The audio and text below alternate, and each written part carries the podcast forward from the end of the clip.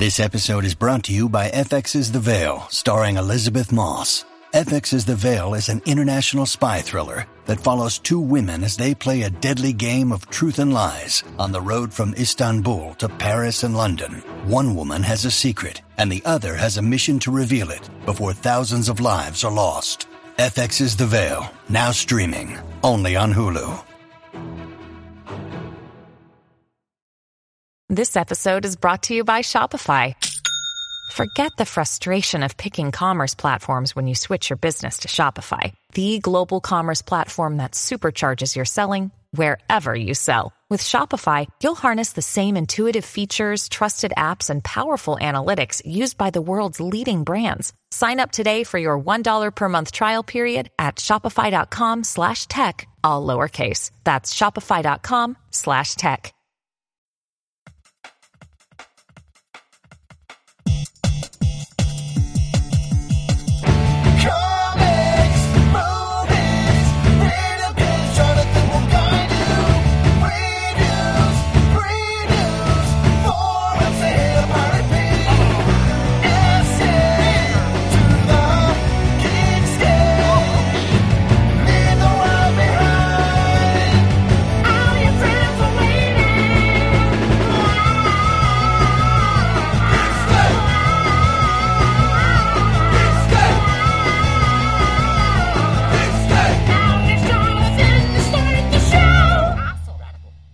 Hey Geekscapists, welcome to a brand new Geekscape episode. I'm Jonathan London, your host, and if this is your first Geekscape, we like to talk pop culture. We like to talk storytelling. I sit down with storytellers, whether they come from movies, T V, comics, video games, uh, music, you name it, and we talk about the stories they tell, and maybe a little bit of news or reviews. If you guys listened to last week's episode with Matt Weinhold, we barely talked to, about Matt at all. I mean, he's a comedian, he was awesome, but man, did we, when you started talking about, like, when we started talking about how to get the Fantastic Four into the M C U... the rest of the episode just kind of goes off the rails, and we're only going to be talking about what we would do with the Fantastic Four. So if you want to hear that, listen to last week's episode. But I think you should stick around for this week's episode, because I've got three friends uh, here with me. I got my friend Brock Laborde. He's the creator of Space World. It's an animated uh, project that's over on the Octopi Network. If you guys are on YouTube, go over to Octopi. Uh, do you pronounce it Octopi? I'm going to ask my good friend Lon Strickland if you pronounce it Octopi, because I think some people call it Octopi, and I was like, there's no fucking way they named their channel Octopi. No, you nailed it, Jonathan. It's Octopi. Lon Strickland from Octopi, who's also massively a creative and hilarious human being. He's been on Geekscape before. Uh, Brock's been on Geekscape before. This man, Greg Sestero, has never been on Geekscape, but he's been at the Geekscape booth at Comic-Con, so it feels like he's been on Geekscape. And uh, one of the other stars of the Space World animated project, um, Tommy Wiseau, has been on Geekscape, and he's not with us here because, I don't know, man, I replayed that when when when uh, when when the new, what was the remake of The Room, The Disaster Artist came yeah, out? Yeah, yeah. I re-shared the episode Tommy was on, and I listened to it, and I was like, man, that was tough. I love Uh-oh. Tommy, but man, I remember being on there on the couch with you and just like, wow, yeah. That guy. I don't know if I can do the three of you guys and Tommy. I, can, I think I can do Tommy, or I can do the three of you guys. But man, it's like being in the ring with a with Mike Tyson. Yeah. So Tommy, yeah, nothing but the utmost respect if you're listening to this. But if you come on the show, it's one-on-one, baby. You got that? I want one-on-one, all right? You and me in the ring. That's it, because holy shit, the guy throws some haymakers. Yeah. Um, but it's awesome to have you on the show, Greg, dude. Thanks yeah, for coming, good, man. Good to be here. And it seems like yesterday we were just hanging out at the booth. Remember that at Comic-Con we were hanging out? And you nine guys years were, ago. Yeah. It was nine years ago. You guys yeah. were promoting um, another Machinima project you guys were doing, I think. No, wait, that was for the House That Drips Blood on Alex for Comedy Central. Holy crap. Yes, the Tommy Wiseau show came in between that. Yeah. Yeah. And that was the Tommy Wiseau show, which was on Machinima, Machinima. Back when you worked at Machinima, Lon. Yeah. And now we got this new thing, Space World on Octopi. Yes, and yeah. I met Greg through The House That Drips Blood on Alex as well when he was screening it at Comic-Con. And that's how I, I approached him right after the screening and introduced myself. And, and I think I was also programming for the Shit Movie Film Festival. Yes. Yes, and, uh, we, we bonded were... over shit movies. It was That's literally right. called the Shit Movie Film Festival. Yes, I, I did. I, I did remember this years. now. What happened to the Shit Movie Film Festival, Lon? I had a baby. I had also, a human baby. Let's be clear, it wasn't movies about literal shit. It was just like dumpy movies. Yes, it was, a, it was a style of humor, comedy, I, I guess, but it was uh, challenging when people would misinterpret it, and some of the submissions were interesting, to say the Get least. Get out of here with that. Lon, I, I now remember you having this film festival. And last time he was on Geekscape, Geekscapist, it was a few years ago, and you left me with The Punisher on Blu-ray. That's right. And I was like, damn, this is a prized possession. I just saw it the other day when I was going through my shelves. Yeah. Like, what do I watch? What do I watch? What do I watch? I was like, do I want to watch Dolph Lundgren's Punisher on Blu-ray? Not today. Yeah. But I, I, I distinctly remember you giving that to me as a... As a prized treasure of mine. Well, I am a connoisseur of physical media, as as most of my friends know. Yes. I, I, I'm a preservationist. Um, some people call me a pirate, but uh, that's really not the case. You know, it's, it's yeah, more right. Of a We're sitting in your treasure room right now, surrounded by movie posters and figurines uh, from my childhood and beyond. I love that you have a Mark Singer uh, poster, Beastmaster two, Through the Portal of Time.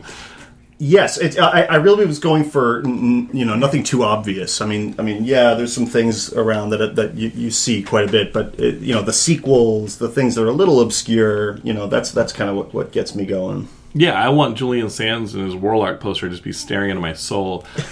And you didn't go with the obvious first Swamp Thing. Right. You went with the second Swamp Thing right. for well, your which poster. Which is such a fun poster. Uh, Well, it's funny, and you make these connections because I, I didn't realize that Jim Wynorski, the director of The Return of Swamp Thing, also wrote Beastmaster two. Yep. And, and you don't you don't put these things together until you actually put them all in the same room, and you're like, oh, interesting. What does that say about me? It's like that. It, it, I can just imagine Lon like a scene in like Seven when like the detectives have the pin board and they're trying to link the, the, the murderer's next move, and slowly the realization comes over Lon's face that he is the murderer. He's like, this is all starting to make sense. The tapestry is all taking form, and he's like, oh God, the life I've lived. Oh yeah, I've had people come through here who are very honest, and they look at me and they go, you're sick. We all have this, and as you said, this is all in your store. This was in your storage unit, and you got into a bigger space. You got married, you had a kid, and you're like, "I'm going to flex a little bit." Yeah, and let you it put out. It all up here, and I think it's beautiful. And um, this is all. This is the kind of stuff I have in my storage unit, and it used to be the stuff in the garage. Mm-hmm. Now it's the stuff in the storage unit, and one day the shrine will will rise again. That's that's life, you know. When you come into these, you know, more space, you just have more more place to, to, to put your things. Geekscapists, don't act like you don't know what we're talking about. You know exactly what we're talking Especially about. Especially in L A. And Brock just moved to L A uh, from Louisiana, so he's gonna he's gonna flex a little bit. Yeah. Mm, space is it's sacred. Gonna, it's gonna take a while. Yeah, I'm too mobile. Uh, you know, I've been tossed around the country by various natural disasters over my life, so I'm now like too scared to actually collect anything. But I really wish I could. I'm just gonna live through you guys. Yeah. You know, like, you come by any time. If you first remember when Brock first came on the show, he came be, like because you were starting a more of an improv school out here, and you were displaced by Katrina, and you'd moved to Austin and then to L A. Um, we're safe here, right? I know there's a hurricane that's hitting Florida. Like, that ain't you, right? Uh, no, but there's, you know, earthquakes and things burning everywhere all around us. So He's you like, never I know. Sure of it. Oh, it's I've, coming. I've got my uh, shit your, hits the fan disaster kit with me, you know, bug out in bag? Case something happens in the yeah. middle of this podcast. But it's you. Oh, You're it the, follows yeah, me. It follows you. I'm here with someone whose social life has been has led to this tapestry of, so, uh, it, that we're surrounded by in, in Lon, and then we got uh, Brock here, who is literally followed by disaster. It, yeah. um, Greg, you're the only saving grace on the show. Like, it comes down to you. Wait, but you wrote a book called The Disaster yeah, Artist. Yeah. Holy yes. shit! What have we done? I mean, Greg is the author of The Disaster Artist. You guys remember The Disaster Artist movie, and obviously you're in the room. Um, but you're now also in Space World. Brock, I'm going to start with you because I know Greg's in this, Tommy's in this. I'm guessing Lon has a voice in this because you're a performer too, Lon. You, you had a voice not in this, in the pilot. Not, not in the pilot, but you got a character. I have plans for him. Okay, so Brock, tell me, like, where did this Space World come from? I love this thing. It's on the Octopi uh, YouTube channel, Geekscape. I, I shared it on Geekscape uh, when it first launched, but go check it out. So my official description right now of Space World is it's a quirky and ridiculous stoner space show about a bunch of dysfunctional alien weirdos screaming at each other while their universe falls apart. You know, it's one of those yeah. shows. Okay, um, um, run it past me again. Not, I mean, like, the main characters. So you've got Tommy Wiseau playing the character of T X, okay. who is, uh, you know, the, in, an intergalactic bounty hunter who lives in this universe-sized land uh, called Space World. And um, you have Greg Sestero playing Drogl, his nemesis, um, who in the pilot he captures him and slaps these titanium orb cuffs on him so he can't use his hands and says that he's going to force him to be his friend uh, until the end of time and have wacky adventures with him. And uh, then you've got, they're supported by uh, just a motley crew of, you know, uh, very strange uh, aliens. So it's basically like a we're on a ship together show like Star Trek, or you would get, um, obviously, if you listen to Geekscape, you know Farscape was the basis for the show. Um, you, we're stuck on a ship together. We got to mm-hmm. get along. So you got all these disparate personalities. Uh, Tommy's obviously the captain in this one. Um, but now, well, yeah, but, uh, you but know, it doesn't mean he's in the charge. Thing, the thing is, in, in Space World, the a lot of the co- earthly concepts, such as you know captains, which come from like a military background, uh, that it's not necessarily the case in Space World. Uh, like for instance, one of the uh, the main crew members on the show is this this uh, shark like. Uh, uh, bionic creature named Sherbert Brown, and he claims to be T X's lawyer, but you'll find out that law and, and the way lawyers work and, and fight court cases for you are, don't go the way that they do on Earth.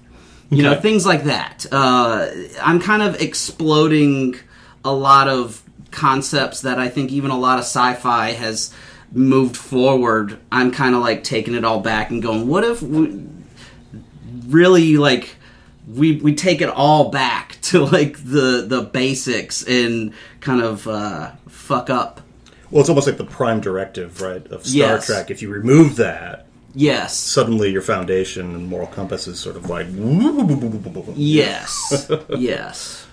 Now Drogl, this Greg's character, um you guys, well, first off, let's get the concept of Space World, because Geekscape is, they just blew my brain out, because um, he said it's a universe like, it's a it's a world the shape of a universe. I'm like, well, Greg, oh, let me just start there. Why not just make it's it a universe? It's a bit of a paradox. Why not just call it a, why, why not just make it the universe? Because why is it, it a, it's like a world like Disneyland? Like be, inside yeah, so of, everyone yeah. who lives in this huge universe-sized place calls themselves a Space Worldian.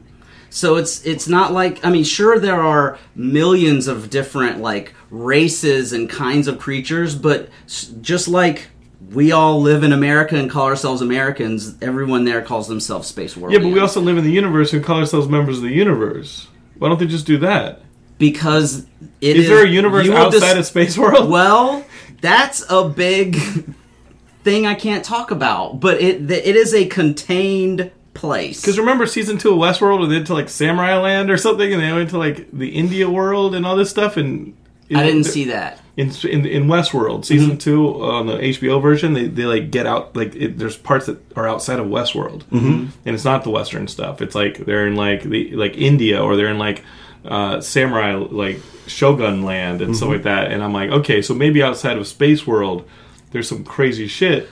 But that's all inside of a universe, too. You're blowing my brain up. Well, Jonathan, did you know that we only comprehend about four percent of everything? Three on Geekscape. Really? three percent on Geekscape. Where you been, bro? Where you been? And you know where I got that knowledge was watching uh, Ghostbusters, the all-female cast version, where uh, they make a point to, to make that uh, real clear. We only... comprehend four percent of everything. I like, barely. I, I comprehended about four percent of that sentence. Like, that's, that's what you're working with here. When you come on Geekscape, like, I think that's why sometimes I got to do one-on-ones, because it's like, wait, slow this up. Hold yeah. on. You're talking to somebody who needs uh, to take this bit, like beat by beat. So, Greg, you you play this bad guy, but the, it, now I got now I had to redefine Space World, and the, the, the I had to redefine it because usually when you have a, a villain. quote-unquote villain, their plot is to become like the most powerful entity in this defined universe, right? World, universe. Yeah. Um, but Greg's character, like, is that your goal before Tommy comes up and is like, no, I want friendship? Well, I mean, he is a bounty hunter who, uh, like, they're... Tommy's the bounty hunter and Drogl's bounty hunter. Both of them are bounty hunters. They're both but, bounty hunters. But think, try to imagine a, a show that is set in space that doesn't involve a... evil empire that has one weapon that can destroy everyone or that is trying to gain all the power. Imagine that there is something, another story to tell. Sure, it's all anarchy. Mm-hmm. But now we've got two bounty hunters, but that automatically sets up the competition between bounty hunters. So now we got two bounty hunters. We got uh-huh. we got T X and we got Greg's mm-hmm. character. So Greg, you're going after some bounties because yeah. you're a bounty hunter. So what do you tell Greg when you're directing him and telling him about his character? Like, what is his motivation? Because I'm guessing he does not want to become friends with T X. No. I mean, when we meet him in the pilot, T X is chasing him, and they're obviously trying to kill each other. So what do you tell Greg when you talk about the story? When you talk about, like, where his character came from, where his character's going, what his character's internal drive is. We're talking like director now, Brock. I think, as Tommy would say, that's the twist. And nobody would understand. Like, Greg, like, how do you approach something like this? Because it sounds, ins- is it insane, or do I you think, just I let mean, it go? It's, it's the kind of thing you need to, if you're going to do a animation show with Tommy, this is, I think this is the way to do it. But you've worked with Tommy more than anybody. Yeah. Like, I've been around. How, how has that left you? Uh, now, it's, like, a decade removed plus, two decades removed, like, how's that left you? With a lot of great stories and life experience. Yeah. And it's taught me, like, what not to do.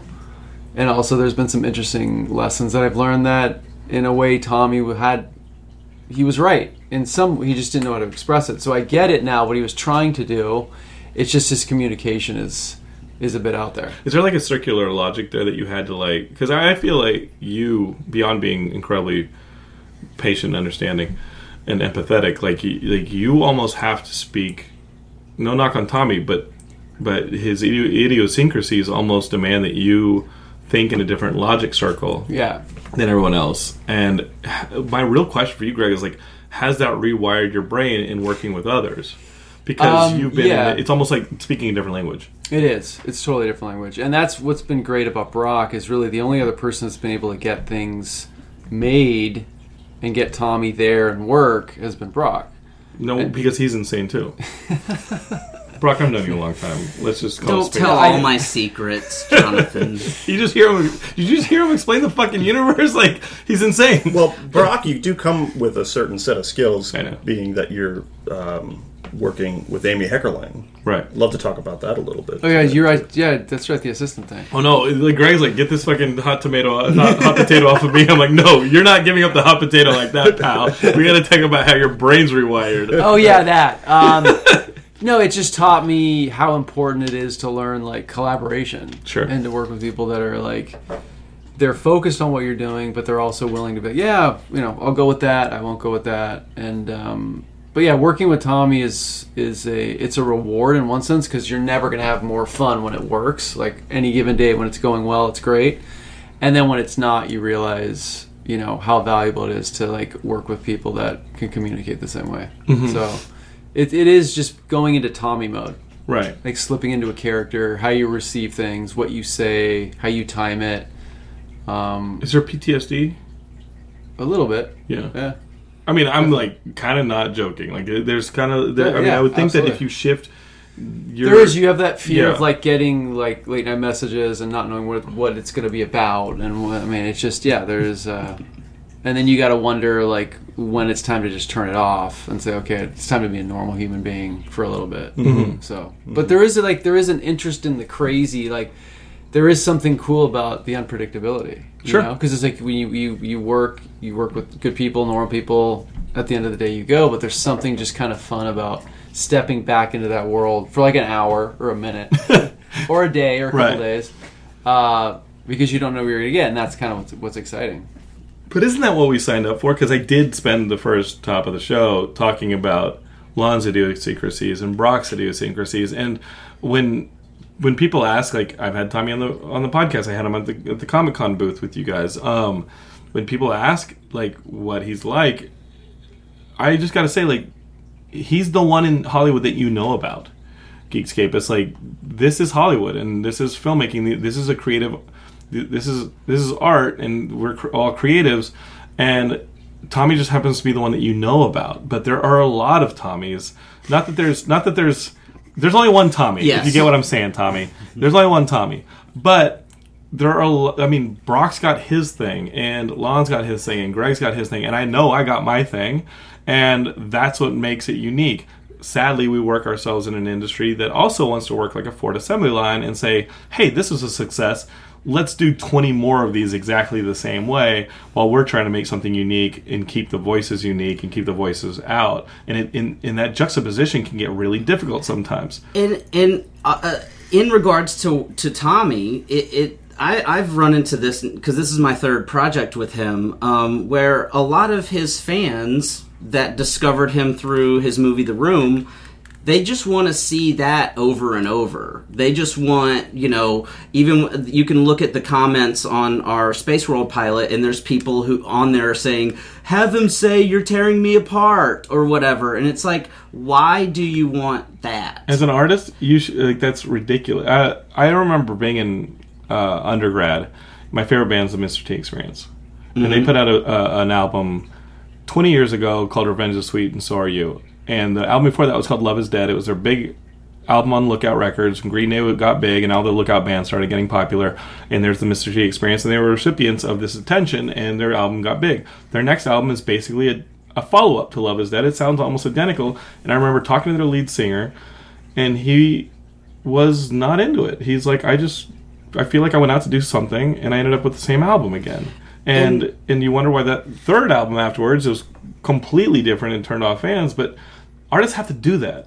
And you yeah. can't put lines like that. That's Tommy's yeah. line. That's his well, art. You can't put that in your art, pal. Because it's its own thing, and like what's what's bizarre to me is when the people go, oh, well then, so if you're not going to do, you know, just The Room Part two or whatever, then um I don't want to see him in something new, because now he's in on the joke, as if there is a big joke. No. Like, I don't think... Uh, I think a lot of people have looked at Tommy as a joke over the years, but seeing the reaction to Space World, I think it's starting to change some people's minds of yeah. like, oh, there's actually mo- way more to him than just someone for me to point and laugh at, mm-hmm. you know? Right. He's always had a real strong brand.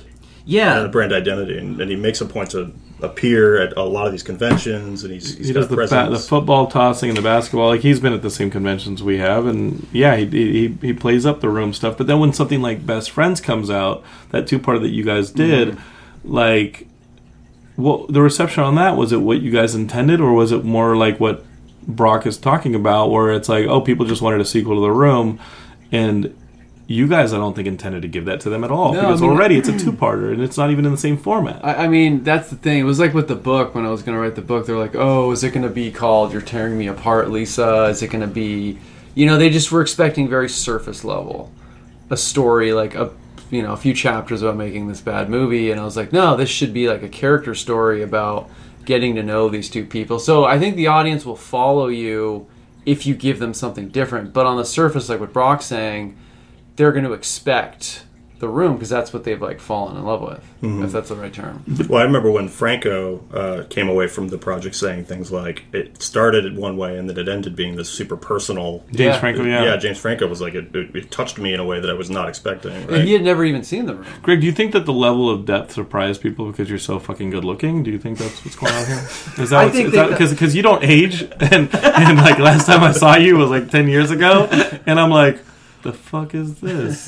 You know, like, does he just drink blood? Like, what is this guy? What's he, I mean, like, do you think that do you think that being so very good looking, maybe people are like, oh, this guy can't write a book that's going to be anything but cursory? Well, I, yeah, I think they see The Room, and that character that I play has like has like no depth at all. Okay. Like, so I think they thought, what's going to come out of this? And and so I think if you have a big vision of what you're trying to do, and that's what I think Space World is. I think Brock is not like trying to do The Room, or or that's not what we came in, because even even like whenever The Room's mentioned, Tommy flips out about that. He's like, look, we don't we're not here to do The Room, You know, a room is separate. Mm-hmm. So he, he doesn't want that. I don't think any of us want that. I think we just want to surprise the fans and give them like something totally different. And that's what the pilot did. I think people were, were impressed by it. And fans, I, I, I'm just going to tell you the truth.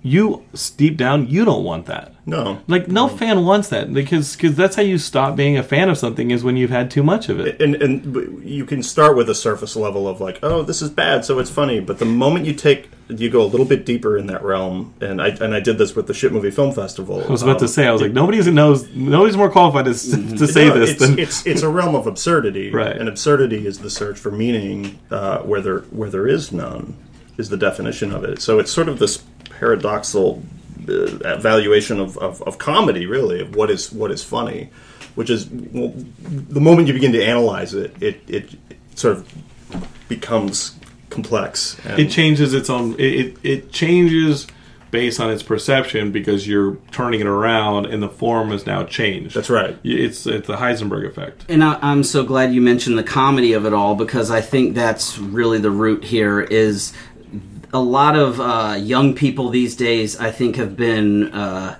brought up with a lot of what I call reference comedy, where it's you're just supposed to laugh at something because someone is mentioning something that existed, you know, twenty years ago. It's not even a crafted but, joke. Why do you hate Big Bang Theory?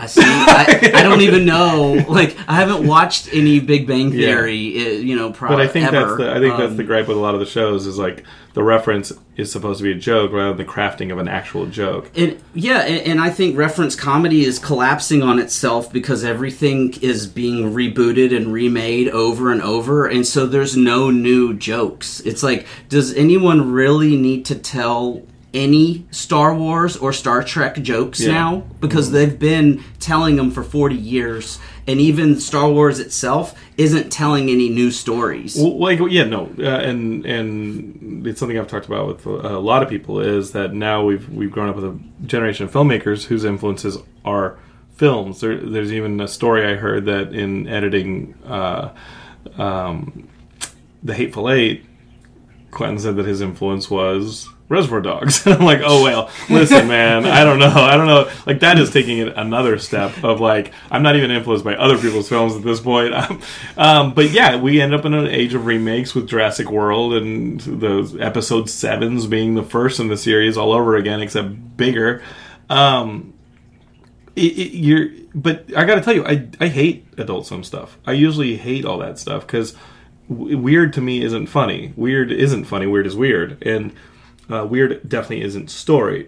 And I'm not talking like absurdist, like Lon is talking about, where there's some level of substance. I feel like a lot of that stuff is just people in, making fart noises in a room, and yes. I can't deal with it. And so when I got the email for this uh, from your good friend Kat Jones, and I was like, oh, we got Greg and Tommy and Brock and Lon. It's from Lon's company. I love Lon's company. And let me see what they did. And I and then when I see the screen grab, and I'm like, looks a little Adult Swim-y, Jonathan. And I kind of like hit play, and from the get-go, I was into this. You remember, I texted you. I was like, what the fuck is this? It was like amazing. And I and I was in love with it, but I think because it had a story there, and there's a level of vulnerability that I'm just going to say is in the characters, because oh, yeah. they're all complete rejects. Oh, yeah. Um, and that is, I think, when people, you know, hopefully get to see more of this world, they'll understand all the characters have actually very sad and tragic backstories, and uh, ultimately kind of sad futures. Um, but but I don't want it to feel like a dystopian, like uh, hopeless place. Mm-hmm. You know, I want there to be a, a a fun and joy to it, strangely enough, because we've got enough dour, sad, gloomy stories being told right now um, on the screen. So even though it is kind of a, a world that is falling apart, uh, th- there can still be a lot of um, fun in it. So, what were your influences? If, if you threw out all the all the traditional stuff, and you were like, "We've had forty years of that kind of storytelling," like, what were your actual influences? Um, I mean, I I feel like I've pulled influences from outside of the sci-fi genre, but I've also been trying to steep myself in a lot of it. Um, I mean, I've been watching a lot of old uh, things like um, the, the these like bizarre uh, puppet shows from the sixties that were uh, that uh, Jerry Anderson made uh, about you know people in space. Um, I, I you know I've been rewatching the original Star Trek series just to kind of because uh, I've never revisited it as an adult. Yeah, yeah. Yes, so he did. We, I think we talked about him. We talked about him on last episode because my Matt, Matt Weinhold was in that M T V show Adventure Team or whatever that was. Done in that style. Mm-hmm. Super marionation. Yeah, yeah. He, he said that term on the show. Super marionation. I'm yeah. like, yeah. okay. What a great concept. I think we're all super marionated at this point. So, I mean, I I, I watched old shows like that um, just to kind of see what some of the fringier sci-fi shows were, were doing. Um, I watched just the pilot for Babylon five because I never watched that when I was younger and thought it was absolutely terrible. Like, yeah. but but they're like, it is fun to look at at least like the world they built. Mm-hmm. And so because that's what I've been doing with this show is really building out a large world.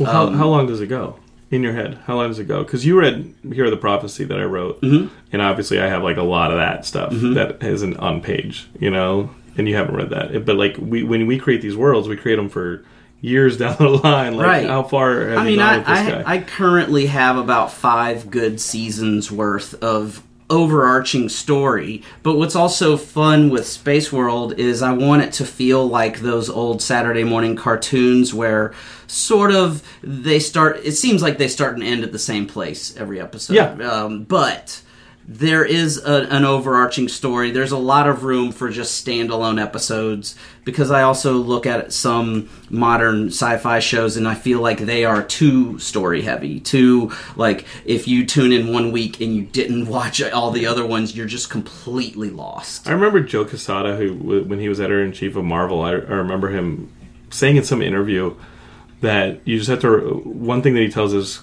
when he was editor-in-chief of Marvel, he'd tell his creators is... Every comic is somebody's first comic.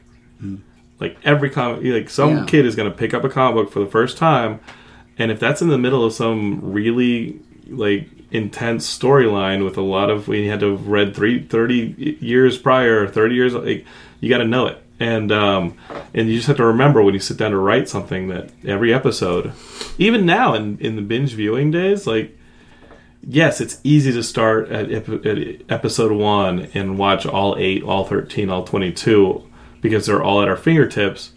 Is that what necessarily happens? No, you enter you enter a relationship or you go over to a friend's house or you are at, with, at your parents and they're watching episode eight. Mm-hmm. Uh, Matt Kelly came to visit me for Comic-Con and I was going to a Game of Thrones party. You want to come along? He's like, I've never watched a Game of Thrones. I was like, well, congratulations. You're about to watch the first episode of season six.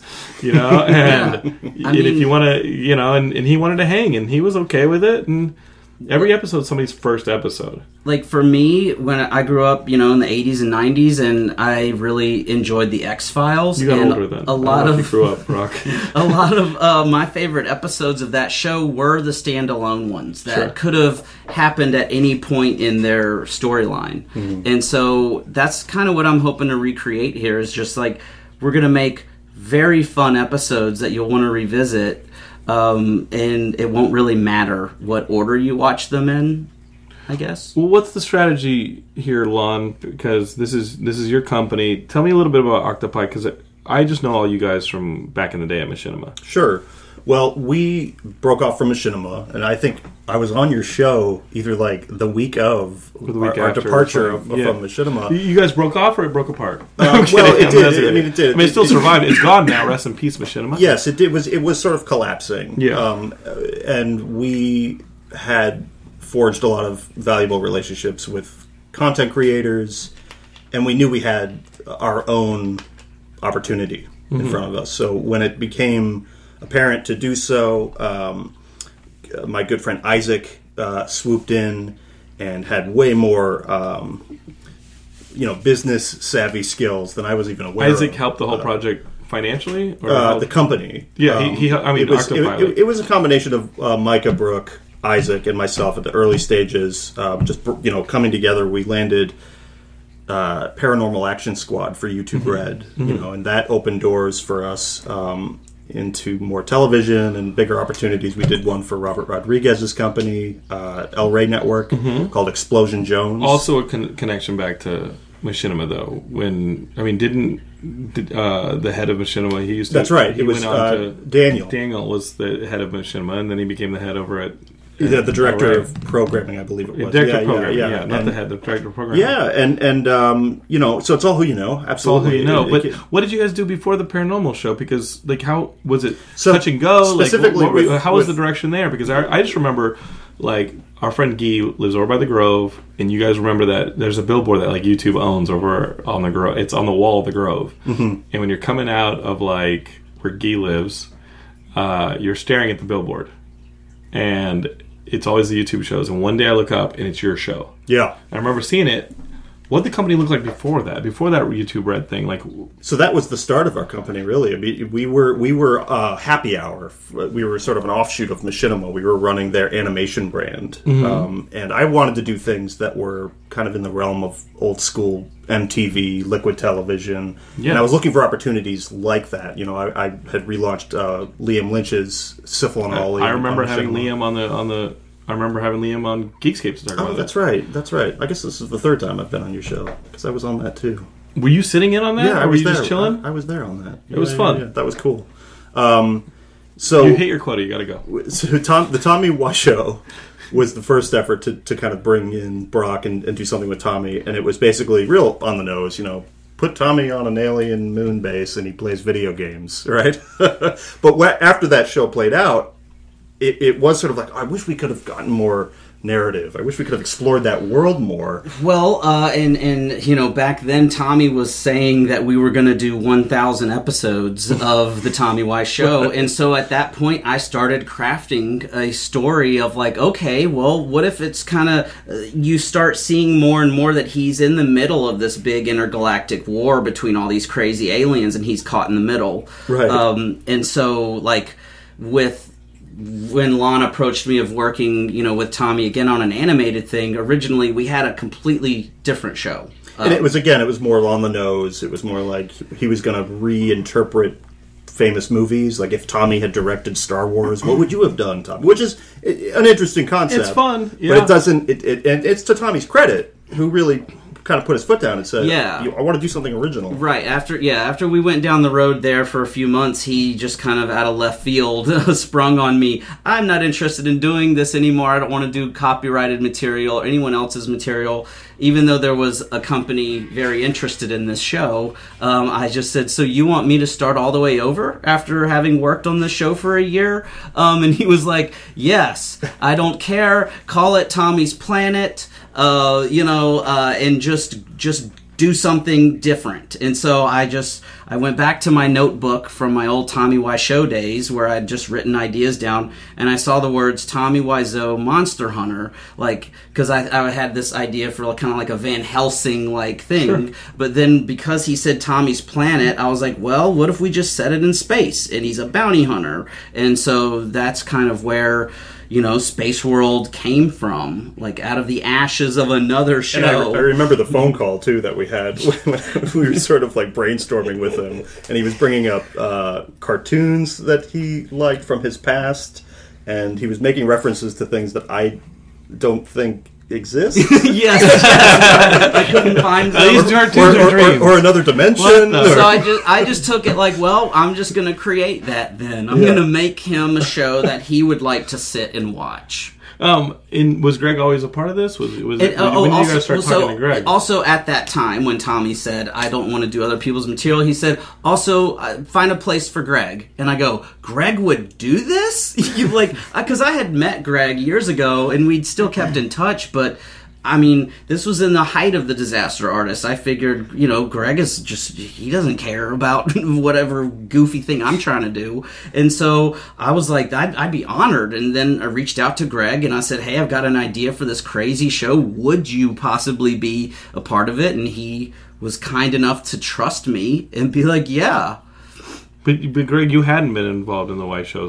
show I know, I wasn't, I wasn't. So, like, why did you trust Brock? I met him at Comic-Con when he did House That Drips Blood on Alex.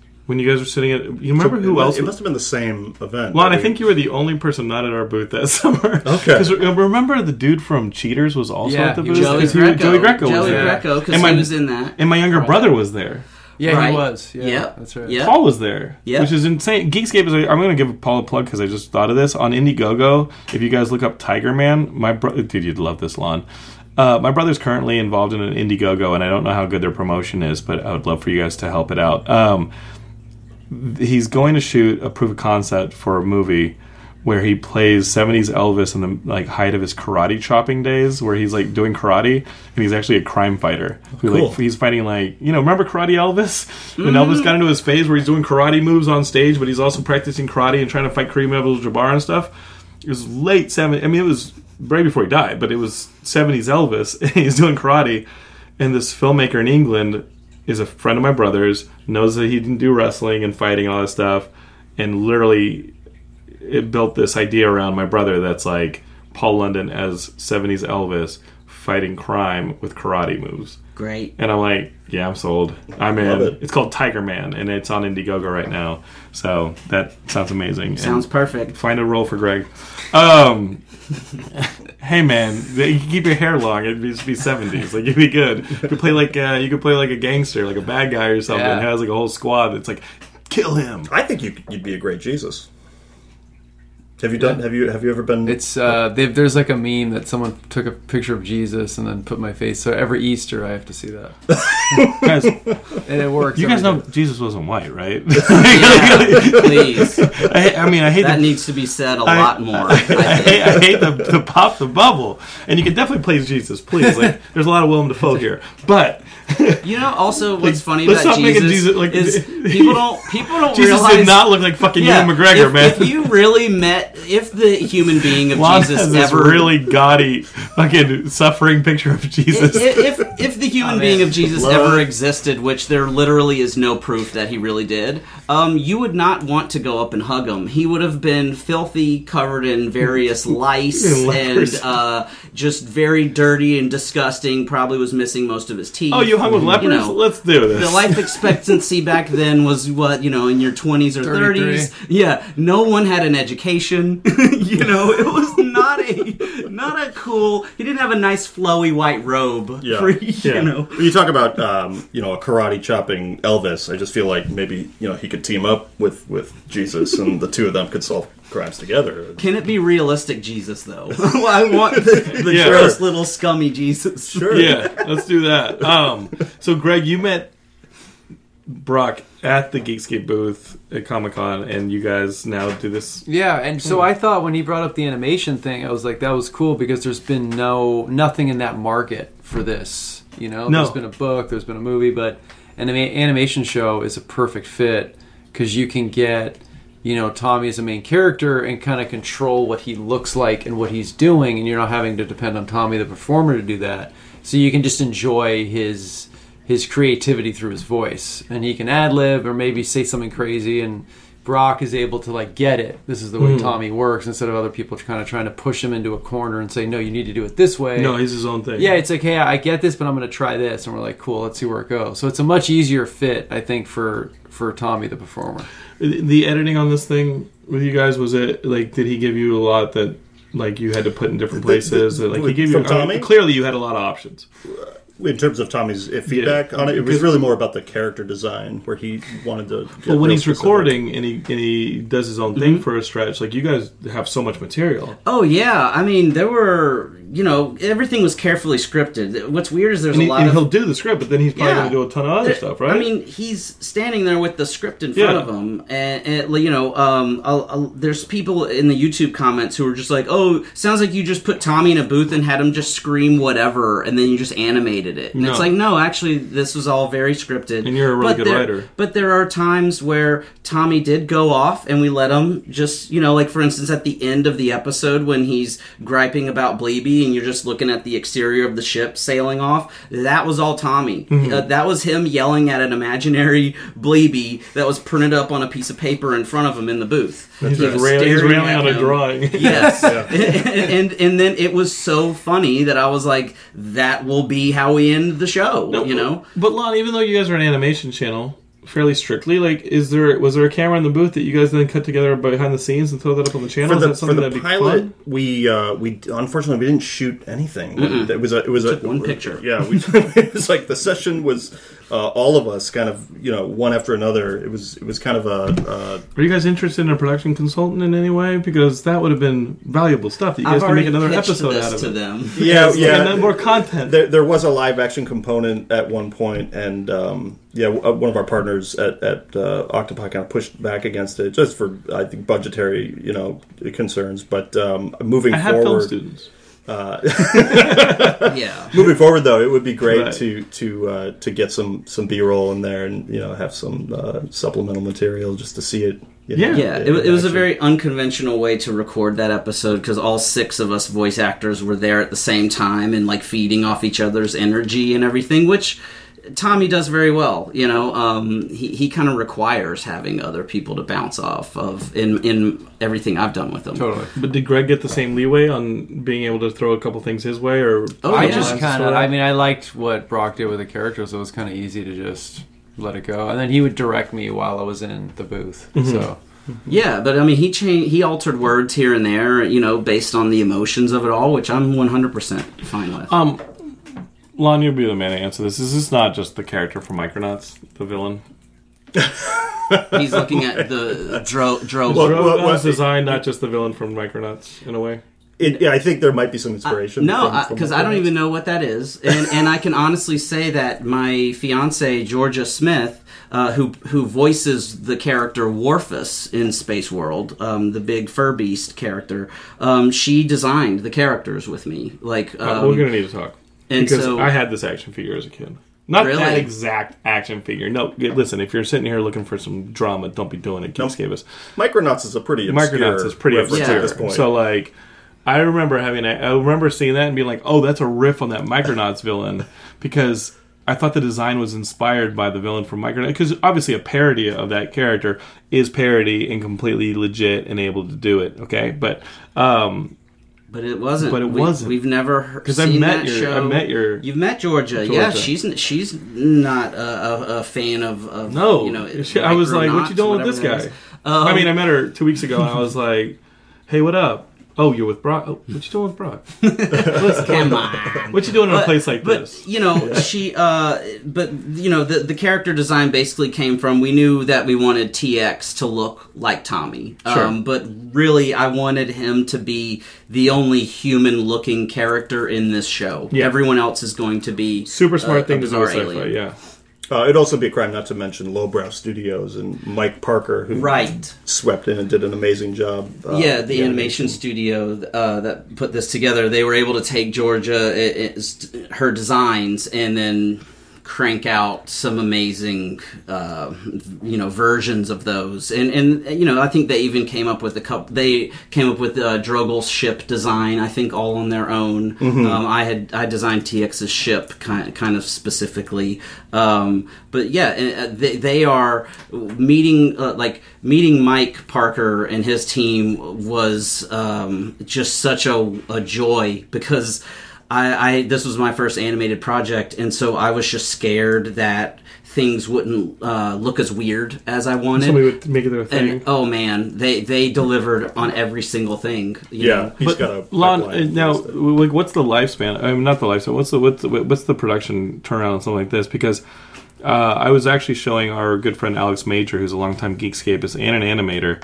Uh, Alex and I were getting together on a project, an animated project, and we were, and I was pointing out your channel to him, and I was like, okay, look at the different uh, variations. If you guys haven't checked out the Octopi channel, please go to YouTube and do so. Uh, and it doesn't just live on YouTube, does it? Is, is, you can find it on other. We've got a presence on Facebook, and, mm-hmm. and uh, I believe we've got an Instagram, and there's there's more um, effort being put into the website itself, sure. and plans for how that might become more dynamic. Just take a look, Geekscape, at, at just the different um, diversity that they they have in style. Like you guys put out a really really successful.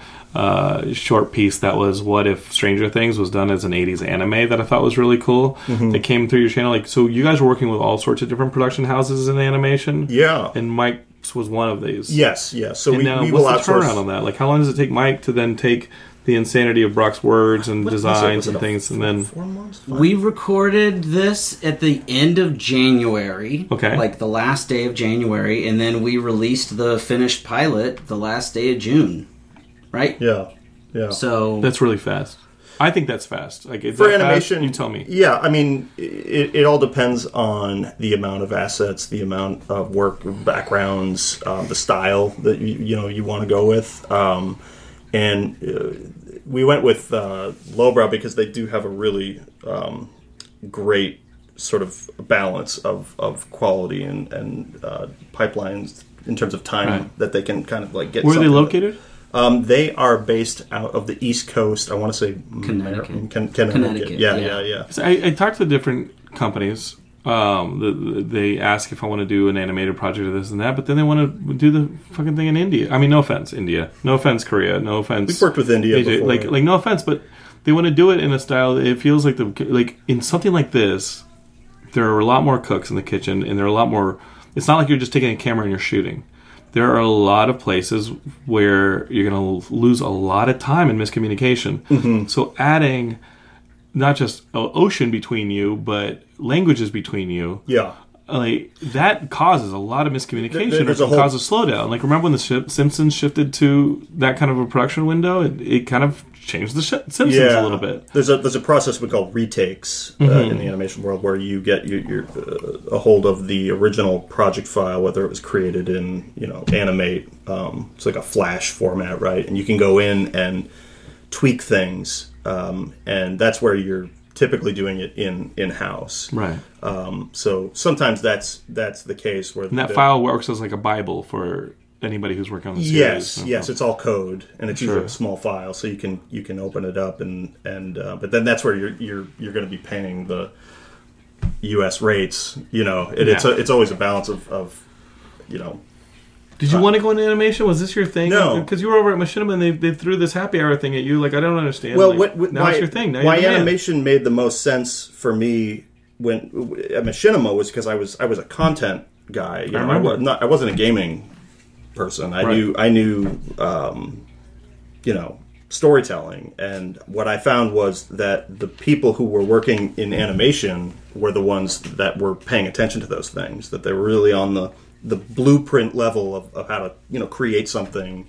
Uh, and I, and that was the stuff I kept pointing to as being interesting. And so we should put more focus on that kind of content, you know, as opposed to the game engine manipulation stuff, which was interesting, but it didn't feel like it had as much of a lifespan.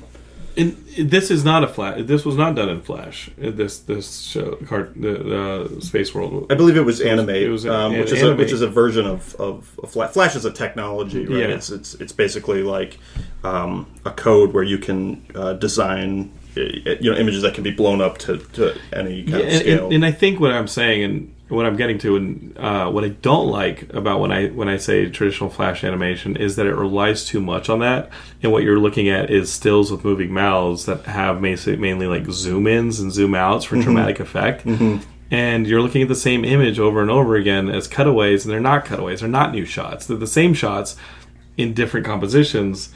And the world looks flat, and I don't think that, I mean, I don't love that. Well, it's also about one, how it moves. And know, this reminds me a lot more, I mean, Geekscape is, if I'm going to tell you guys to go watch this cartoon, I think that the reference I'm going to give you guys the most is a Hanna-Barbera Herculoid style, because even though there is a little bit of like a two D plan to like running across the screen or this and that, there's depth to the shots.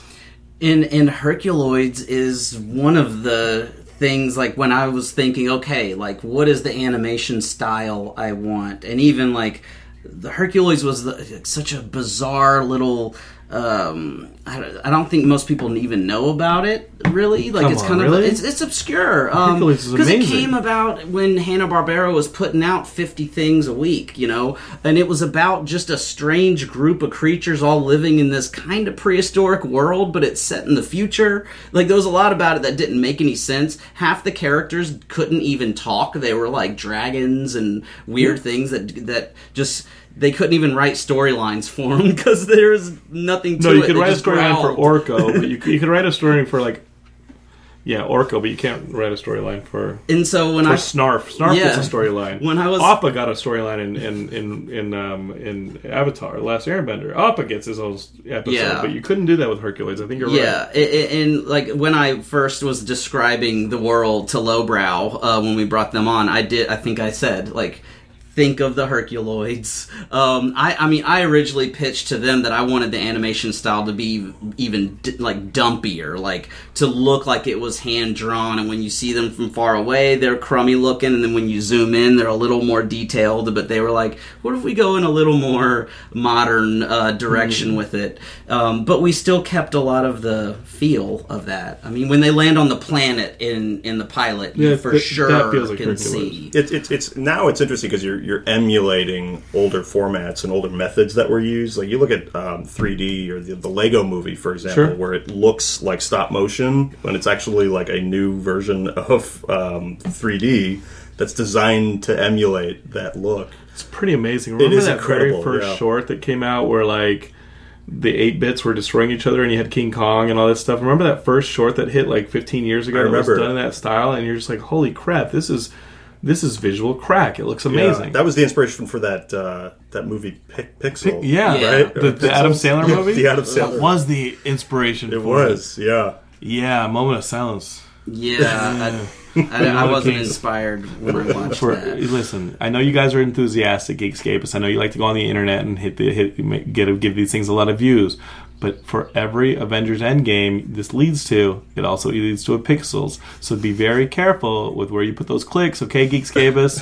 Every time you listen to a Geekscape episode, I'm like, well, I guess I'll be here next week. Yeah. Be very careful when you share this episode that that person is going to reward you with more Geekscape because... Uh, what am I talking about? I and do what this by is myself. Pixels full of reference comedy. Reference just, comedy, not fun. Hey, what if we just have Donkey Kong throw a barrel and hit someone in the nuts? Hey, kids, rem- remember Pac-Man? Tight. I know that. I remember. Mm-hmm. I remember berries. Yeah. I remember.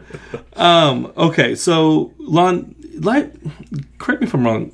Live actions. You guys do some live action over there now. You guys are starting to do some other projects we, over at we Octopi? Have um, an amalgam show that's uh, uh, something I'm hosting, actually, called Creative Chaos, which Brock got to be a part of as well. I remember. Um, we sit on a panel, and we basically dream up a, a concept based on these assets we pull from hats. So we combine pop culture elements, and then we end up creating something totally original and weird.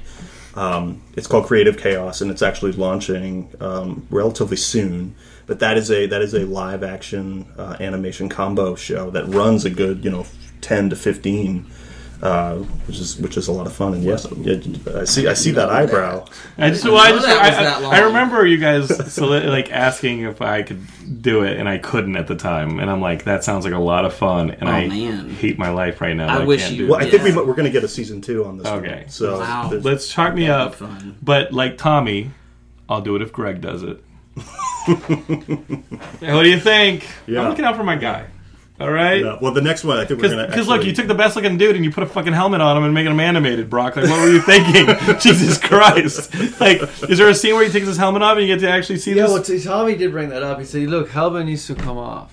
So the helmet needs he, to come Tommy, off like in Return of the Jedi. Yeah. Don't he, scar him up either. He has told me a couple of times, you know, you are doing a big disservice to Greg by not having his face. And I'm like, well... It's a, I mean, it's an animated sci-fi Well, show. How about this? If the helmet comes off him, we take the sunglasses off Tommy at some point. That's the deal. I want to see That's those eyes. That's the deal. um, Greg, like, after The Disaster Artist came out, I got to tell you, my dad did not know anything about The Room. My dad didn't know anything about Tommy. Didn't know anything about you. We... We were uh, when it came out two Christmases ago. Uh, my family, I was in Austin, and my stepmom and my dad were like, we were looking for things to to watch. We always like to go to the movies, and we each get to pick one. And I think my dad wanted to see the Gary Oldman Churchill movie, and I think my stepmom picked something else.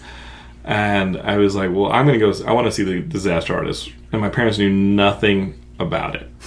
Obviously, I was well versed, and um, I. And I think it was pretty much. Uh, I think I think we've all agreed that I won that one, mm-hmm. you know, because it was a, it was an unspoken. Okay, well, that movie wasn't that much fun. That movie was a little d- d- like dour. That movie, where are we going to have the most fun? And we walked out of Disaster Artist, and we loved it. And my dad was howling laughing at the whole thing. Um, obviously, credit to James and the whole team, but also, like, I think that without the, the, the blueprint of that book and without taking it through that prism of your experiences and making it, like we said earlier, very personal mm-hmm. and having some depth, um, what is the, what has come out of that whole experience? Um, I mean, it just was a really great reward because you start out, you know, you make this terrible movie, you think, okay, is this going to get acting work or something? No, it's not. So I just thought, like, bigger. I mean, I love movies, you know, just like this, the room we're in right now. Uh, and I thought this would be a great Ed, modern-day Ed Wood, you know? I thought this could be a Sunset Boulevard, but with, like, a happy ending. So but I just, it needed to be a book first. And you were like, this needs to be a book, and this is something I control. I don't yeah, need to have I, collaborators. I can just write it. Yeah, I just looked at, like, a... Um, you know, like a survival story, like one hundred twenty-seven hours, like the guy who had to cut off his arm. Mm-hmm. Just something that was that was about a friendship, because not a lot of people really want to read about bad movies. Sure. You know what I mean? There's not like a huge market for it. No, it's Lon. It's... The market is Lon. The market is in this room. Like, like Tulsa, Oklahoma, weirdos. People are doing a book club. They're not going to want to read, oh, let's read about a bad movie none of us have seen. But if it's like a story, an inspirational story or a weird story...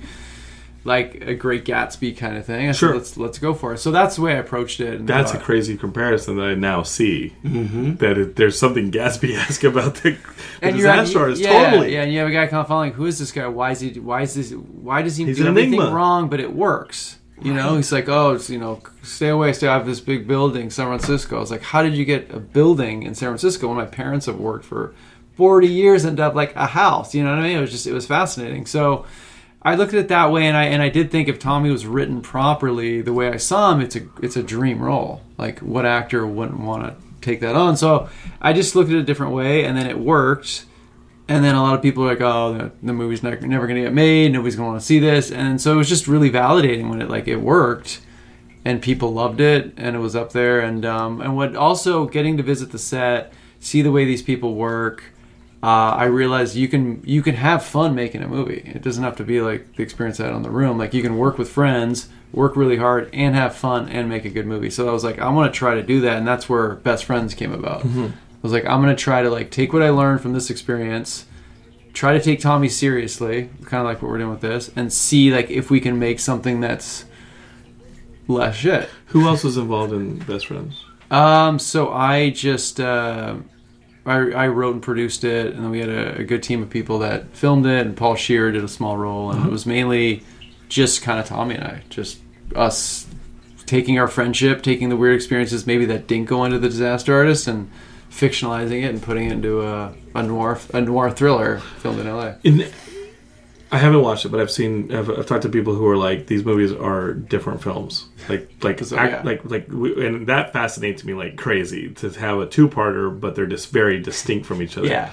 Um, what's the distribution on that? And where can we see Best Friends? Uh, so Lionsgate picked it up. Uh-huh. They released it. They're streaming and it's on Blu-ray. So. I think it's on Amazon Prime right now. It's on Prime, yeah. Mm-hmm. I gotta see this. I just love experience. Like you got you know better like. Because I, I heard people were like, oh, it was good. Oh, it was bad. Oh, it was this. I was like, you know what? yeah, you're never like, going to win. Just, you're never going to win. I got to see it. I want to see interesting. Like, I don't want to see another good or bad version of the same story. It doesn't matter. You know what, Geekscape is? It doesn't matter if it's good or bad. It matters if it's interesting. Mm-hmm. It matters if it's new. It matters if it's fresh. It matters if it expands rather than just put another... like like track down on a train track that we've already been down a million times. This is where I plug Space World again. like we, I think I'm asking Brock like what all these blueprints are from traditional train track sci-fi, and he's like, oh yeah, we didn't even go on that train track. Well, one one of the really fun things for me has been getting closer with Brock through this process and learning about your uh, work with Amy Heckerling. Mm-hmm. Um, and, and you, you tossed a couple titles my way um, that I was unfamiliar with. There was Vamps and uh, You Will Never... I Could Never Be Your Woman. I, I Could Never Be Your Woman. Mm-hmm. Um, and I really enjoyed watching those and sort of being taken into the current realm of, of Amy's Amy's work. Because she, she's got such a...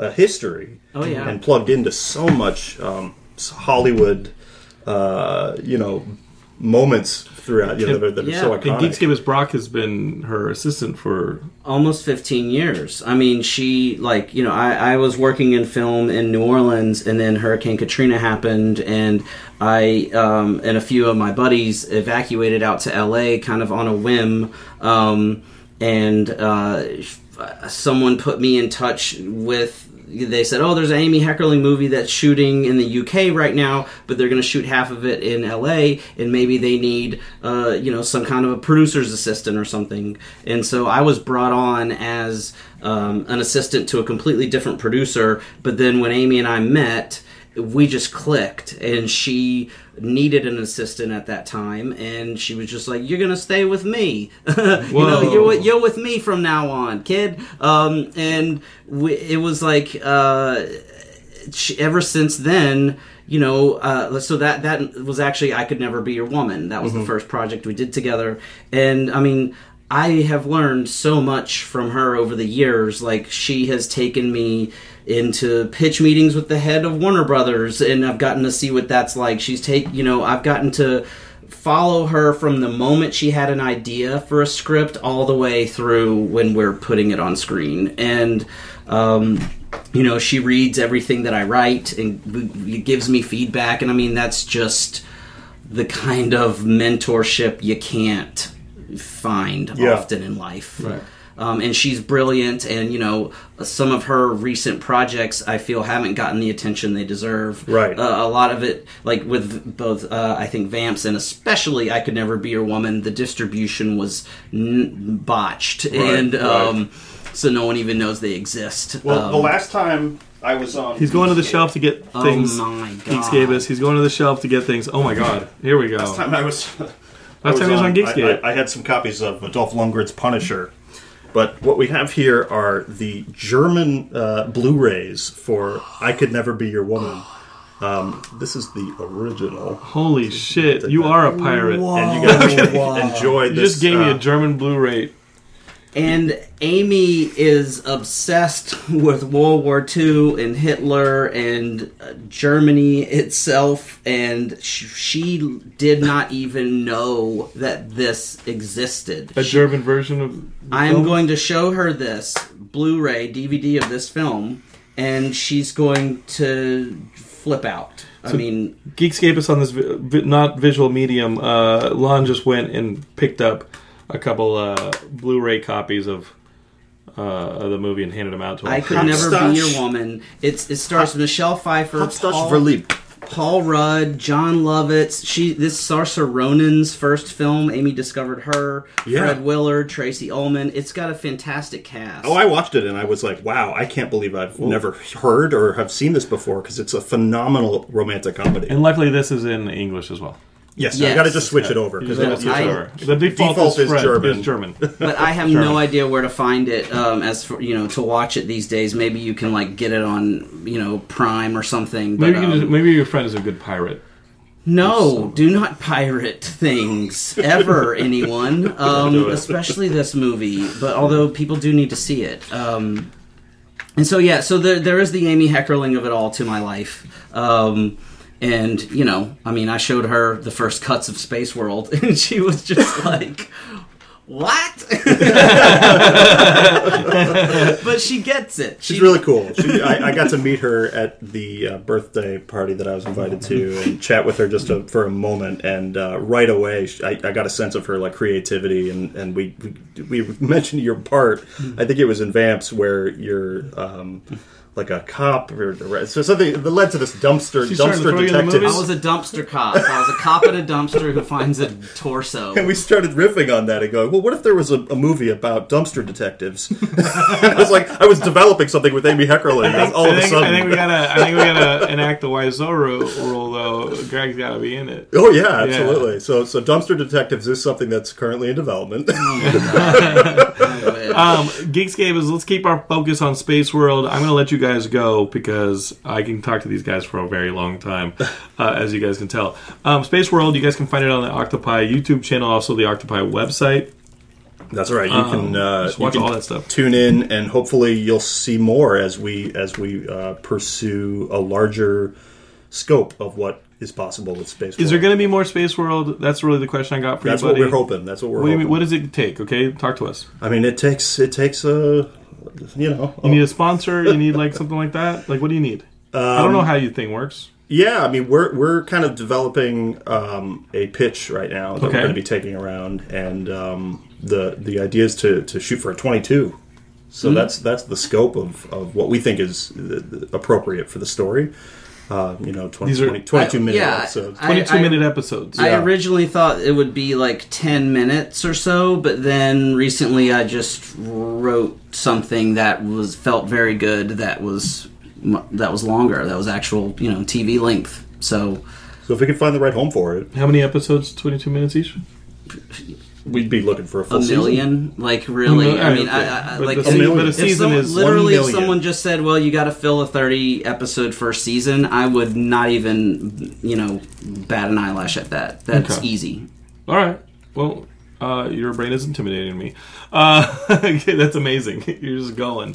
Uh, well, I, it, it, there's absolutely so much material to be to be mined here in Space World. I mean, uh, we've had these sessions before uh, where Brock just kind of like unleashes such an incredible amount of creativity. Um, if we can even get a third of that on, on, onto screen. You're still, I'm showing you, Jonathan London yeah. the map of Space World right yeah. now on yeah, my, my laptop, my nose which no bleeding. one has seen. My nose is bleeding. And this is what the actual world looks like. Are you still going to kill Greg's character off in three episodes? that, is, that is disrespectful. No, no. That is disrespectful. Never. Um, you put a little, uh, here's a little Skull and Crossbones where his character dies. I mean, there's a lot. Kidding. Going on. So, um, yeah. I hope we get to tell these very silly stories. Geekscape is keep ratcheting up the views on this one. I know I gave you guys a little bit of a lecture on what you guys choose to click on. This is definitely something that I want you guys to click on because uh, I'm a big fan of this and I want to see it continue. Because uh, I want action figures. Uh, exactly. And, and I know Lon wants action figures. Really and I know Brock wants action figures, and the kids he might be trying to send to college one day want action figures. My, my idea is to make uh, like muscle men yep. sized figures of the characters in this show, because there are a lot of characters and there were a lot of muscle men. Did anyone play with muscle men? Of course. Okay. Of course. Yeah. Of yeah. Course. That's my fantasy for this. All right. All right. Uh, Geekscape is you can check out Space World, obviously, on the Octopi Network. Greg, what do you got to promote beyond? You got anything else going down? Uh, I am working on a, uh, a horror film right now that's going to be filming in Arizona later this year. So it's about a cult that lives in the desert. I know a few things about cults at this point. Who so, else? Is, is there anybody else in it? You guys want to come um, on the show at when when you guys are ready to release it? You guys want to come back and hang out? Yeah, yeah, definitely. Let's do that. For sure. Let's do that. So whoever you make friends with, whoever's not cool, they're not invited. All right. And Lon, you're coming back for this live action thing. Yeah, yeah, we got to do something. That would be great. That would okay. be. We were gonna we're gonna put a little uh, promotional campaign around it. Well, Creative Chaos is it's coming. Creative Chaos. All right, Geekscape, is you got your mission. We love missions here on Geekscape. You guys have one. Roll out. We'll. Uh, you guys can help uh, help us out too by sharing this episode. Uh, hit that little share button. And obviously, if you guys are getting this on uh, Apple Podcasts or any of those podcasters, leave us leave us a five star review and go ahead and uh, share it with your friends. That really helps our visibility. That helps our growth. It helps us get cool guests in the studio because they're like, oh, I've heard of Geekscape. I'd love to come by and hang out. And um, this is for you guys. We love doing the show for you guys. Uh, we're on Facebook, Twitter, Instagram, all that stuff. Search for Geekscape. You'll find us. Uh, over and out. Geekscape forever. Thanks for having Bye. us, bud. Thank you. Always a pleasure. Peace. You're listening to the Geekscape Network.